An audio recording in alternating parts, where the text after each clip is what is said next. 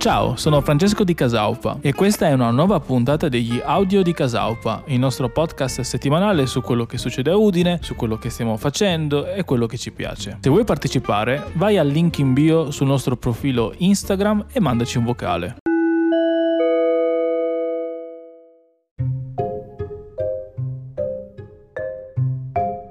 Ciao a tutte, sono Fabio, volontario di Casaupa, e questa settimana vorrei parlarvi di un altro argomento musicale a me molto caro, anche nella mia attività eh, artistica, tra virgolette. Parliamo di music concrete, o come da me erroneamente tradotta, musica concreta, che fa anche molto ridere. È una corrente musicale nata in ambito accademico nei primi anni 40, ad opera principalmente del musicista e teorico musicale Pierre Schaeffer e del suo gruppo di ricerca GRMC. È una tipologia di musica che usa suoni registrati come materiale sonoro grezzo, registrati su nastro magnetico principalmente. Il processo di manipolazione è fondamentale, il musicista concreto, tra virgolette, manomette il nastro su cui ha precedentemente registrato un suono per ottenere dei risultati più o meno ortodossi.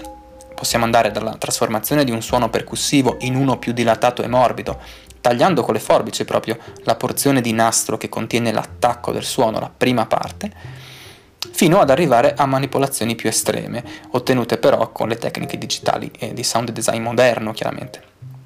Indissolubilmente legata alla tecnologia moderna, la musica concreta è una corrente musicale eh, che ha lasciato un'impronta fondamentale per tutta la seconda parte del Novecento, giungendo ovviamente fino ai giorni nostri. Per dirvi, il sample glitch della vostra hit hyperpop preferita potrebbe non essere altro che una registrazione concreta opportunamente manipolata. Troviamo esperienze di questo tipo nella musica accademica del dopoguerra, come nel minimalismo per esempio, o in John Cage, o ancora nelle composizioni contemporanee per strumento e nastro magnetico di Berio o Nono, anche se non ricordo chi dei due in particolare e così via. Il nastro magnetico è forse il principe di questa corrente musicale. È un oggetto che una volta inserito nel suo apposito registratore a bobine può essere manipolato direttamente, con un effetto materico, quasi rituale, un effetto ben diverso da quello ottenuto con i controller e i software moderni. Esiste una microscopica nicchia di artiste che utilizzano questa metodica, una nicchia tra l'altro principalmente italiana, registrando suoni su nastro e quindi manipolandoli. Parliamo di Valerio Tricoli, che è un artista siciliano ormai trasferito in pianta stabile a Berlino, che esce tra l'altro per Punk Records, quindi non proprio l'ultima delle etichette. Parliamo di Sec, scritto SEC-basso, che è un artista e curatore napoletano, e di Jerome Nottinger, che invece è francese ed è forse il primo vero avanguardista nell'utilizzo del registratore a bobine con finalità performative, quindi manipolazione dal vivo. Ma ce ne sono molti altri. Tutti e tre questi artisti citati possono essere facilmente cercati e trovati su urs.com, mi raccomando URSSS, quindi con 3S, che è un raccoglitore di video performance molto valido, grazie al quale potete godere di centinaia di concerti registrati in qualità direi eccelsa audio-video. Eh? Come avviene di solito in questi ambiti di nicchia, la produzione discografica di questi artisti, in particolare di SEC devo dire, è spaventosa, quindi avete da ascoltare per mesi. Sicuramente da segnalare, giusto per citarne uno, il disco di Tricoli, Clonic Earth del 2016. Perché questo disco in particolare? Clonic Earth è un disco emblematico perché come il predecessore Misery Layers del 14, 2014 mette in luce la potenza del nastro come strumento evocativo. Tutto ciò che viene registrato e quindi manipolato ritorna al presente, ritorna alla memoria, all'ascolto sotto forma di spettro, di un'immagine negativa o solarizzata. Per stessa ammissione dell'artista è come immergersi nel mondo oltre gli speaker, oltre la vibrazione, in un territorio chiaro-oscuro fra memoria e percezione presente. Se questo senso di spaesamento non fosse sufficiente, tutto è comunque filtrato dall'omnipresente sensazione materica appunto della manipolazione del nastro, che è molto evidente all'ascolto e, eh, che questo però è un gusto personale, è mm, molto estetica, è bellissima. Quindi musica concreta per antonomasia. Bene, detto questo io spero di avervi incuriosito, vi auguro buon ascolto e alla prossima.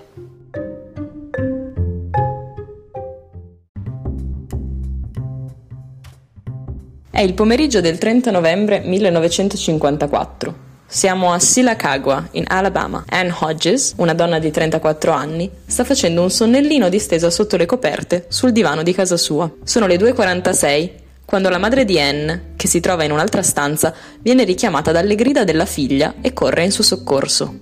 La trova sul divano, ferita.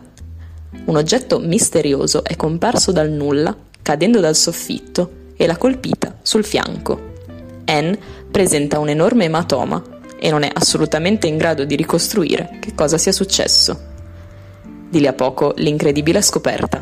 L'oggetto è un meteorite e Anne Hodges è destinata a passare alla storia come l'unica persona mai colpita direttamente da una roccia proveniente dallo spazio. Le probabilità di essere colpite da un meteorite, e ancora più di sopravviverne, sono davvero irrisorie più o meno una su 1.600.000, ancora meno della probabilità di venire colpite da un tornado, un fulmine e un uragano contemporaneamente.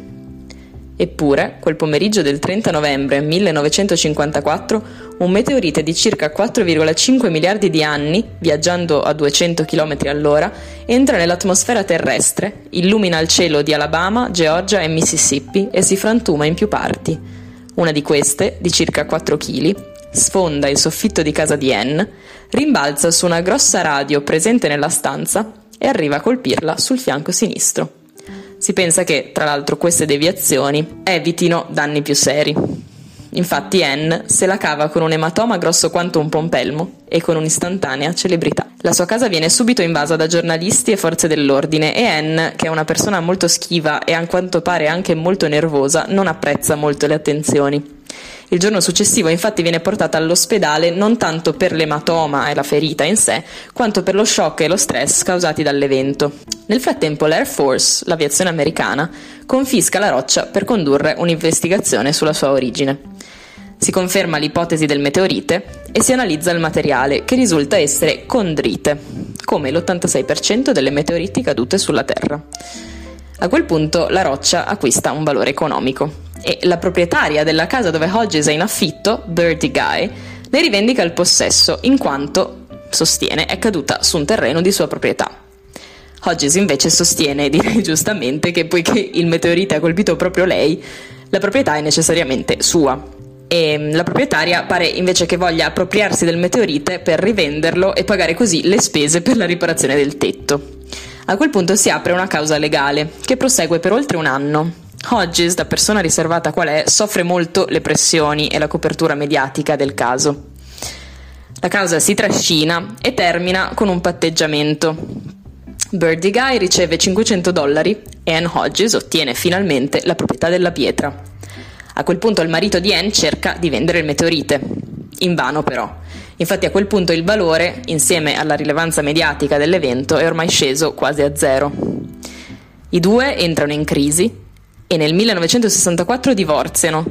Anne a quel punto è talmente esausta e stufa della situazione che usa il meteorite come fermaporta prima di donarlo definitivamente all'Alabama Museum of Natural History. Nel 1972 Anne muore per insufficienza renale a 54 anni.